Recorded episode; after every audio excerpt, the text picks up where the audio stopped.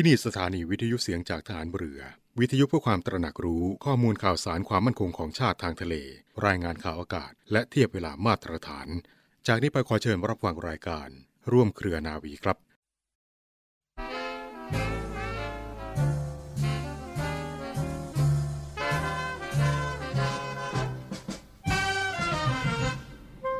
การศึกษาเป็นเรื่องใหญ่และสำคัญยิ่งของมนุษย์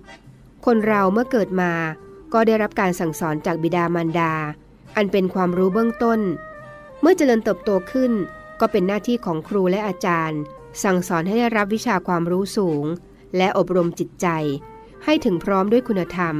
เพื่อจะได้เป็นพลเมืองดีของชาติสืบต่อไป พระบรมราชวาทของพระบาทสมเด็จพระบรมชนกาธิเบศร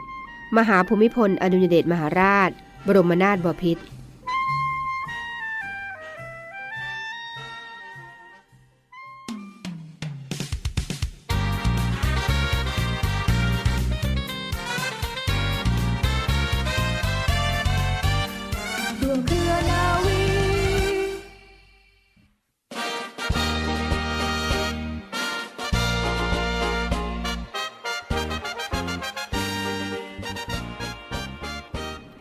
สวัสดีคุณผู้ฟังทุกท่านค่ะ ขอต้อนรับคุณผู้ฟังทุกท่านเข้าสู่ รายการร่วมเครือนาวี กับเรื่องราวสาระความรู้และข่าวสารที่นำมาฝากคุณผู้ฟังกันเป็นประจำทุกวันสำหรับเรื่องเล่าชาวเรือในวันนี้นะคะ มีเรื่องราวประวัติความเป็นมาของกองการบินฐานเรือมาฝากคุณผู้ฟังกันค่ะ เมื่อปีพุทธศักราช 2456 สมัยรัชกาลที่ 6 มีอากาศยานลำแรกมาถึงเมืองไทย โดยมีนักบินชาวฝรั่งเศสเป็นผู้ขับขี่ และแสดงการบินให้ผู้สนใจดูที่สนามม้า ในคราวนั้นทูลกระหม่อมจักรพงศ์และเสด็จในกรมกำแพงเพชรส่งเครื่องแบบทหารกางเกงสีขี้ม้า รองเท้าสูงติดเดือย คาดกระบี่ผัดการเสด็จขึ้นเครื่องบิน รวมทั้งประทับไปด้วยเพื่อบินไปให้คนดู ไม่มีเอกสารใดที่จะพิสูจน์ได้ว่าพระองค์ไหนเสด็จขึ้นสู่ท้องฟ้าก่อน จึงกล่าวได้ว่าทั้งสองพระองค์นั้นเป็นคนไทยคนแรกที่เคยขึ้นเครื่องบินพ้นพื้นสู่อากาศทุนกระหม่อมจักรพงศ์ในฐานะดำรงตำแหน่งเสนาธิการทหารบกทรงเรื่อมใสในการบินทันทีค่ะ และได้เล็งเห็นประโยชน์ของการบินในอนาคตสำหรับราชการทหารและพลเรือนส่งตั้งแผนกการบินขึ้นในกองทัพบบกเป็นครั้งแรกเมื่อพุทธศักราช 2456 ให้ขึ้นอยู่กับกรมทหารช่างนะคะ ซึ่งเสด็จในกรมกำแพงเพชรเป็นเจ้ากรม และได้ทรงจัดส่งในทหารไทย 3 นายด้วยกันค่ะ ไปเรียนการบินที่ประเทศฝรั่งเศส คือพันตีหลวงศักดิ์สันยวุฒิสำเร็จหลักสูตรนักบินกองทัพบบกฝรั่งเศสค่ะ ร้อยเอกหลวงอาวุธลิขิตกร และร้อยโททิพย์เกตทัศน์สำเร็จหลักสูตรนักบินพลเรือนทั้ง 3 ท่านค่ะ เป็นนักบินแล้วก็กลับมาเป็นครูการบินรุ่นแรกของประเทศไทยนะคะ แผนกการบินกรมช่างทหารบกนั้นได้ยกฐานะขึ้นเป็นกองบิน และกรมอากาศยานมาโดยลำดับ แต่ยังคงเป็นหน่วยที่ขึ้นตรงต่อกองทัพบบกอยู่ แนวความคิดในการจัดตั้งกองการบินฐานเรือ หรือกำลังอากาศนาวีนั้นเริ่มขึ้นเมื่อปีพุทธศักราช 2464 ค่ะ เมื่อพลเรือเอกพระเจ้าบรมวงศ์เธอ พระองค์เจ้าอาภากรเกียรติวงศ์กรมหลวงชุมพรเขตอุดมศักดิ์เสนาธิการทหารเรือในขณะนั้นทรงเสนอความเห็นต่อที่ประชุมสภาบัญชาการกระทรวงทหารเรือครั้งที่ 3 เมื่อวันที่ 23 พฤศจิกายน พุทธศักราช 2464 ว่าควรที่จะก่อตั้งกองบินทะเลขึ้น โดยใช้สัตหีบเป็นฐานทัพ และควรเริ่มตั้งต้นซื้อเครื่องบินทะเลเพียงสองลำก่อน กับควรให้นายนาวาเอก พระประหยัดนาวายุทธค่ะ ซึ่งต่อมาเป็นพลเรือโทพยาราชวังสันซึ่งกำลังดูงานอยู่ในยุโรปในขณะนั้น ไปดูระเบียบการจัดเครื่องบินทะเลไว้ด้วยสำหรับนักบินค่ะ ควรที่จะเลือกในทหารที่เหมาะสม ไปฝากฝึกหัดบินที่กรมการบินทหารบกสภาบัญชาการ และได้มีการอนุมัติข้อเสนอนี้เมื่อวันที่ 7 ธันวาคม พุทธศักราช 2464จากนั้นมอบให้เสด็จในกรมหลวงชุมพร เขตอุดมศักดิ์นั้นทรงจัดทำโครงการในเรื่องนี้ต่อไป จากการที่พระองค์ท่านได้เสนอความคิด ให้มีกำลังอากาศนาวีขึ้นในราชนาวีนั้น นับว่าพระองค์ท่านทรงเป็นผู้ริเริ่มให้เกิดกิจกรรมการบินขึ้นในกองทัพเรือโดยแท้ค่ะ และสุดท้ายนะคะในปีพุทธศักราช 2507 ค่ะ หมวดบินทหารเรือมีเครื่องบินเพิ่มขึ้นเรื่อยๆ การอาศัยสถานที่ของกองทัพอากาศนั้นมีความไม่สะดวกในบางประการ ในปีพุทธศักราช 2507 กองทัพเรือจึงได้สร้างสนามบินขึ้นมาที่บ้านอุตภเปาตำบลพราอำเภอ บ้านฉาง จังหวัดระยอง โดยใช้งบประมาณของกองทัพเรือ ระหว่างการก่อสร้างประเทศสหรัฐอเมริกาก็ได้เสนอ ความช่วยเหลือในการก่อสร้างและขอใช้สนามบินอุตภเปาบางส่วนเป็นการตอบแทนนะคะ กิจการหมวดบินหันเรือนั้นได้เจริญก้าวหน้าโดยลำดับค่ะ และได้รับอนุมัติให้ขยายอัตราเป็นกองบินหันเรือเมื่อวันที่ 28 กรกฎาคม พุทธศักราช 2514จากความสำคัญของกำลังอากาศนาวี และภารกิจของกองทัพเรือที่จะต้องรักษาทรัพยากรของชาติทางทะเล และปกป้องอธิปไตยเหนือหน้าน้ำไทย และกองทัพเรือนั้นได้มีการอนุมัติ ให้ขยายอัตราเป็นกองการบินฐานเรือเมื่อวันที่ 14 พฤษภาคม พุทธศักราช 2533 แล้วก็ถือเอาวันที่ 7 ธันวาคมของทุกปีเป็นวันคล้ายวันสถาปนากองการบินฐานเรือ ซึ่งเป็นวันที่สภาบัญชาการกระทรวงฐานเรือนั้นได้มีการอนุมัติ ให้จัดตั้งกองการบินฐานเรือขึ้น สอดคล้องกับประวัติศาสตร์การดำเนินกิจการการบินนาวีตลอดมาค่ะ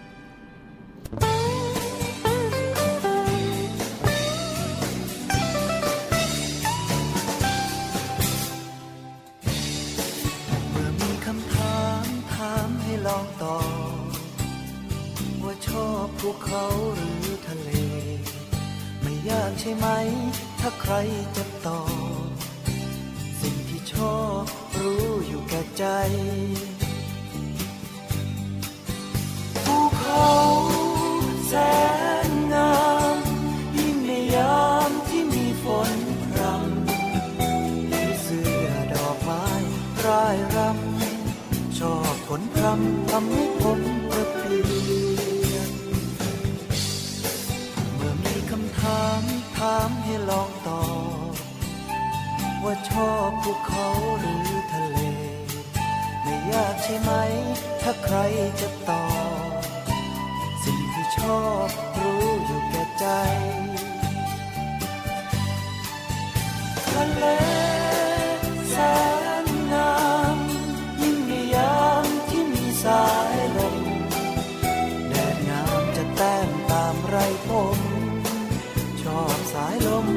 พั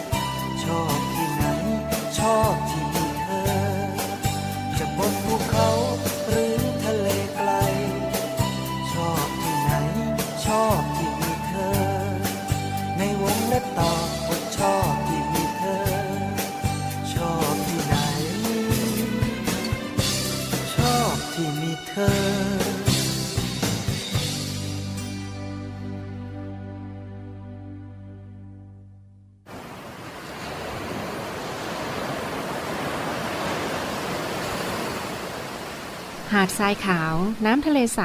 เริ่มต้นได้ด้วยมือเรา ขอเชิญร่วมเป็นส่วนหนึ่งในการดูแลรักษาท้องทะเลไทย ไม่ทิ้งขยะลงแหล่งน้ำชายหาดและท้องทะเล เพื่อลดปัญหาขยะมลพิษ ลดการใช้ถุงพลาสติก ไม่ทำร้ายสัตว์ทะเลหายาก และทำการประมงอย่างถูกวิธี เพื่ออนุรักษ์แนวปะการังอย่างยั่งยืน และท่องเที่ยวแบบวิถีใหม่ ปลอดภัยต่อธรรมชาติ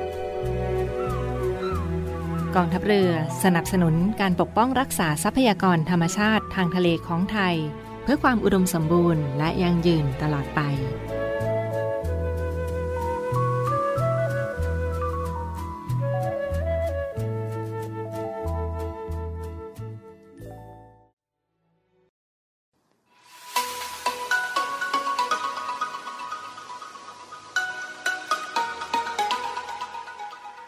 รู้หรือไม่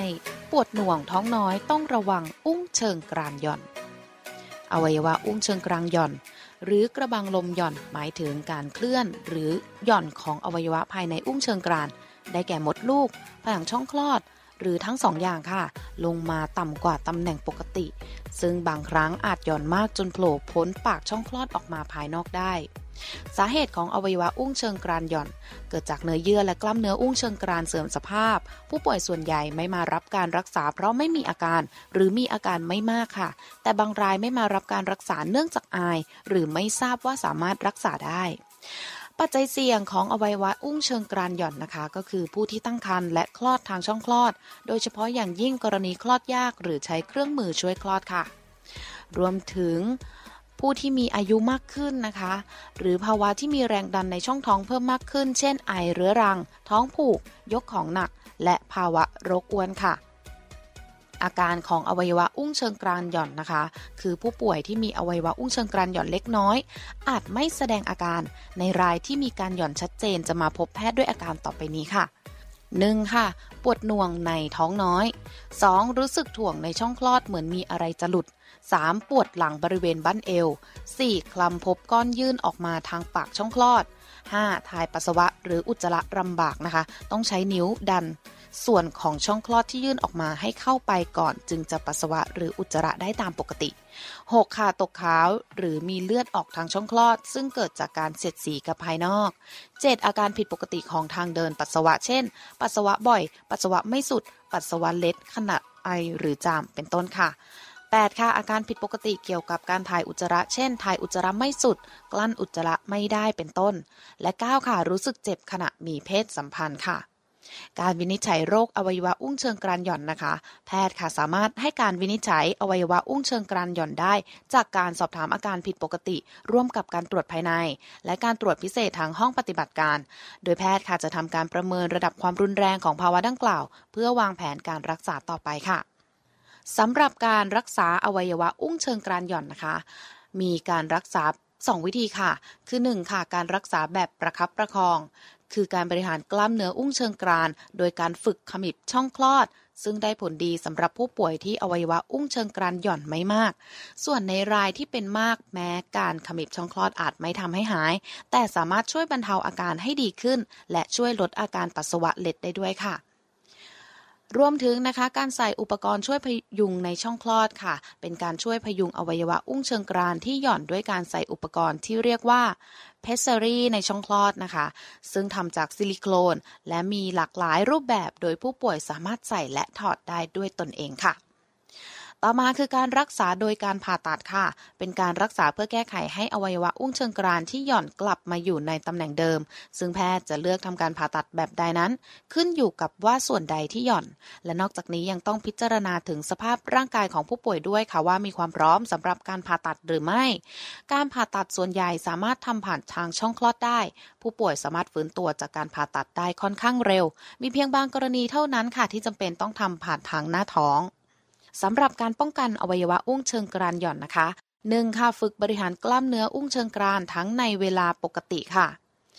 และ 2. หลีกเลี่ยงอาการท้องผูกไอเรื้อรังและยกของหนัก และ 3. ควบคุมน้ำหนักค่ะ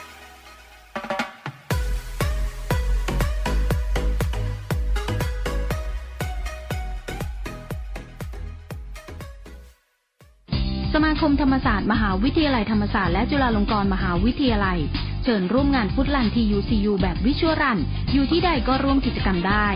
ระยะทางวิ่งทุก 1 กิโลเมตรจะถูกเปลี่ยนเป็นเงินบริจาค 1 บาท สมทบทุนโรงพยาบาลจุฬาลงกรณ์สภากาชาติไทย โรงพยาบาลธรรมศาสตร์เฉลิมพระเกียรติ และสนับสนุนการสาธารณสุข การศึกษา การกีฬา และสาธารณประโยชน์ สมัครได้ที่ www.goodlandtucu.com และ line at goodlandtucu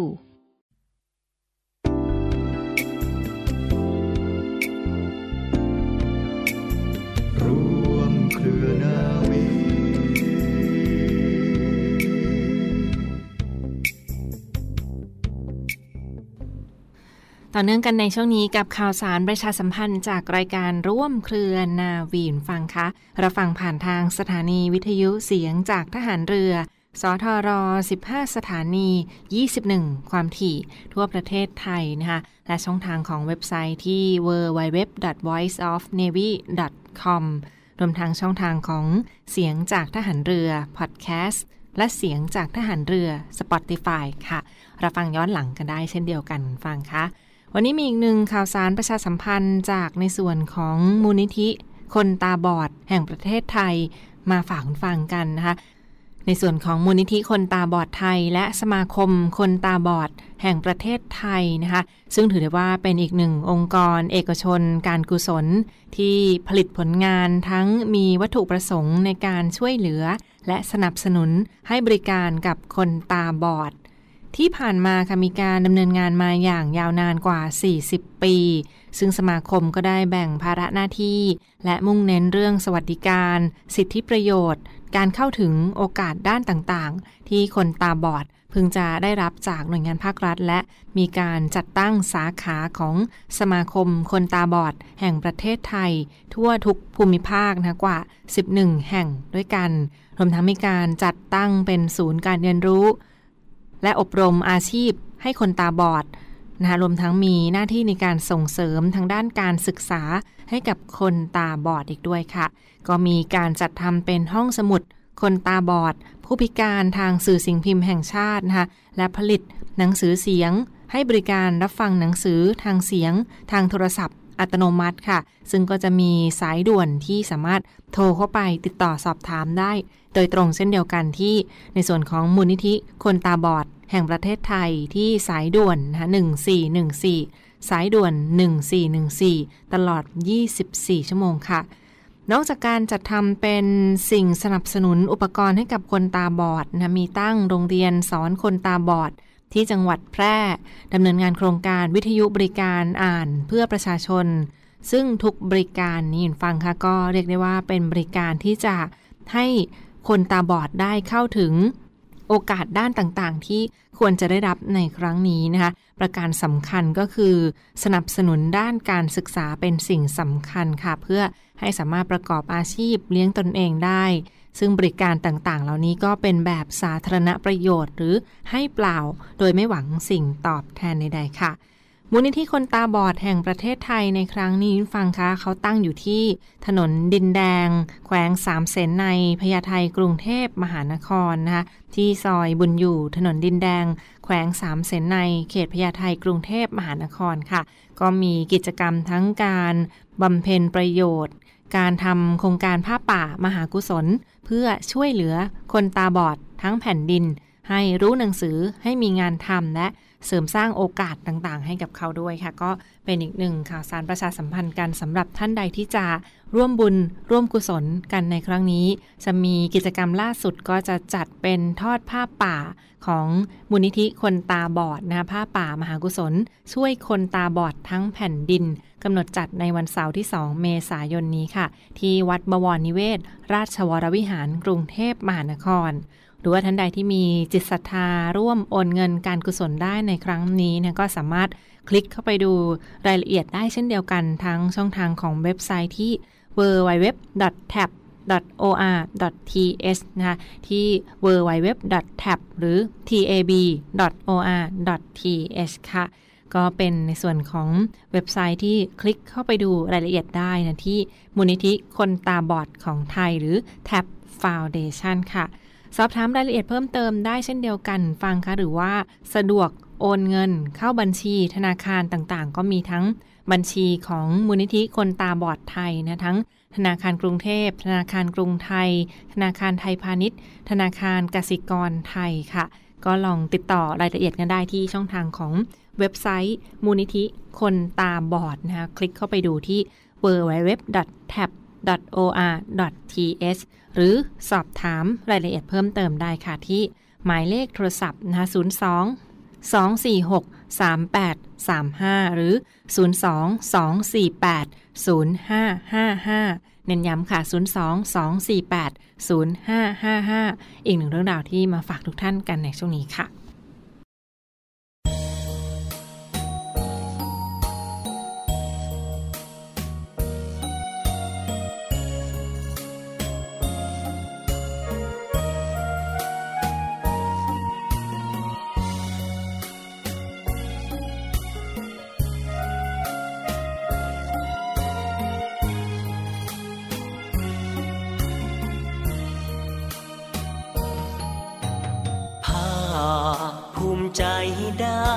รับใช้ชา ได้มีโอกาส เป็นลูกราชนาวี โรงเรียนชุมพล เกล็ดแก้วชนบุรีหล่อหลอมที่นี่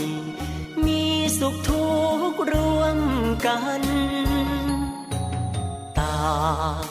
วงวานทินฐานกำเนิด อาสามาเกิด เป็นลูกแม่เดียวกัน ฝึกความอดทน ฝึกฝนวิชาทหารได้ความเชื่อมัน กล้าหาญและมีศักดิ์ศรีสองปียิ่งใหญ่ ได้มากกว่าที่คิด รู้จักชีวิต รู้รับผิดชอบชั่วดี รู้เสียสละแพ้ชนะสามัคคี รู้หน้าที่ มีระเบียบวินัย ชาติศาสนาพระมหากษัตริย์ จะขอยืนหยัด เป็นรั้วป้องกันภัย นักเรียนจ่าทหารเรือ จบแล้วไม่ได้ไปไหน หน้าที่ยิ่งใหญ่ รับใช้ชาติราชนาวี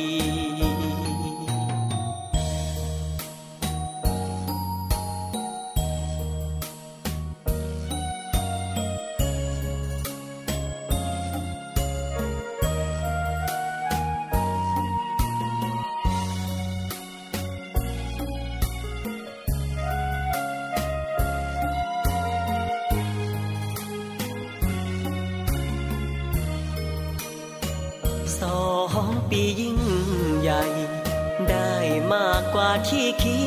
ด รู้จักชีวิต รู้รับผิดชอบชั่วดี รู้เสียสละแพ้ชนะสามัคคี รู้หน้าที่ มีระเบียบวินัย ชาติศาสนาพระมหากษัตริย์ จะขอยืนหยัด